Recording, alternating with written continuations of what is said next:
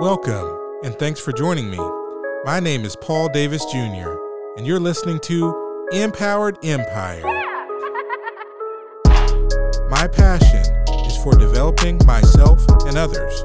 This podcast is about growth on every level. Let's wake up that king or queen inside of you. I can't wait to rule with you. Let's get started.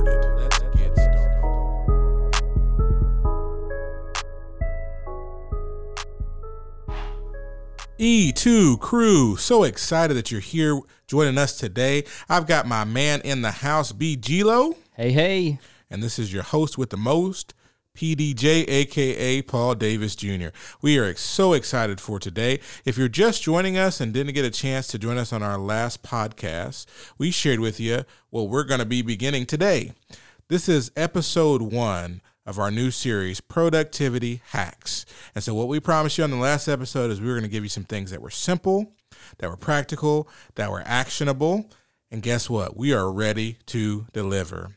So, without further ado, let's share.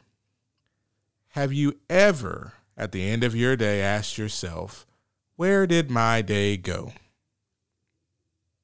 Take time just to reflect on that. Have you ever asked yourself at the end of your day, Where did my day go? I'm going to tell you, that's one of the best questions you can ask yourself. I know that took some of you off guard. That is one of the best questions you can ask yourself. Typically, we have a little bit of a negative connotation when it comes to that question. That typically means I didn't get everything done that I wanted to get done. But truly, if we ask that question in its purity, that's one of the best questions we can possibly ask. It just needs a little reframing. You see, we are creatures of habit, and what we habitually do, we typically don't pay much attention to. I'm going to say that one more time. We are creatures of habit, and what we habitually do, we typically don't pay much attention to. This is huge in the realm of time and productivity. So here's a, a great example for you. So you wake up in the morning, you've got your alarm going off. Typically, that alarm, it ends up being your phone. So you pick up your phone, you turn off the alarm. Now you see, okay, the weather outside, it's it's snowy or it's raining or whatever the case may be. But hey, I've got a bunch of notifications going on.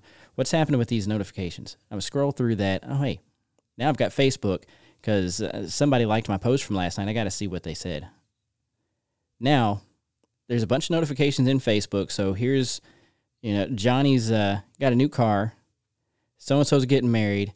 Lisa's got a new baby on the way. Let me like all these posts and see what else is out there for the day before I get up and start my day. 20 minutes later, now I'm running late for work. Uh oh. Yeah. Uh oh, indeed.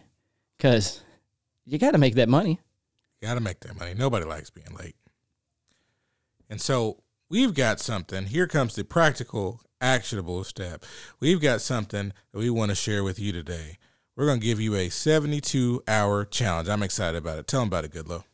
So that 72 hour challenge, the end of your day, write down the tasks you spend your day on and how much time you spent doing those. And we're not talking about the eight hours you sleep or the nine hours of work. So let's let's be real. You you've got 24 hours in a day. If you're all good boys and girls, like I, I know I'm not, you're getting eight hours of sleep every night. now, also if you're again still good boys and girls which uh, i, I like to say i am on this part here because you, you got to make money. So you, you're spending about nine hours at work. So right there that's already 17 of your 24 hours. That leaves you with seven hours left. Seven hours. so what are you doing with those seven hours? That's where i want you to pay attention to this and jot it down. If you got a scrap piece of paper or a notepad somewhere close by you know or uh, that, that thing we're talking about trying to stay away from right now that phone. If if you don't have anything else, use your phone. Just something that you can jot this down, what you're doing, and roughly how long you're spending on each of these tasks. And then uh, we're actually going to do that as well. So we're going to follow back up with this in a few days and uh, say what we did and uh, how all of that turned out for us. So follow along with us.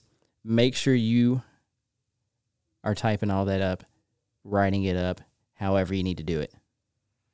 Yeah, the goal here is just simply awareness. You know, no judgments. We're not worried about whether or not you felt it was productive or not.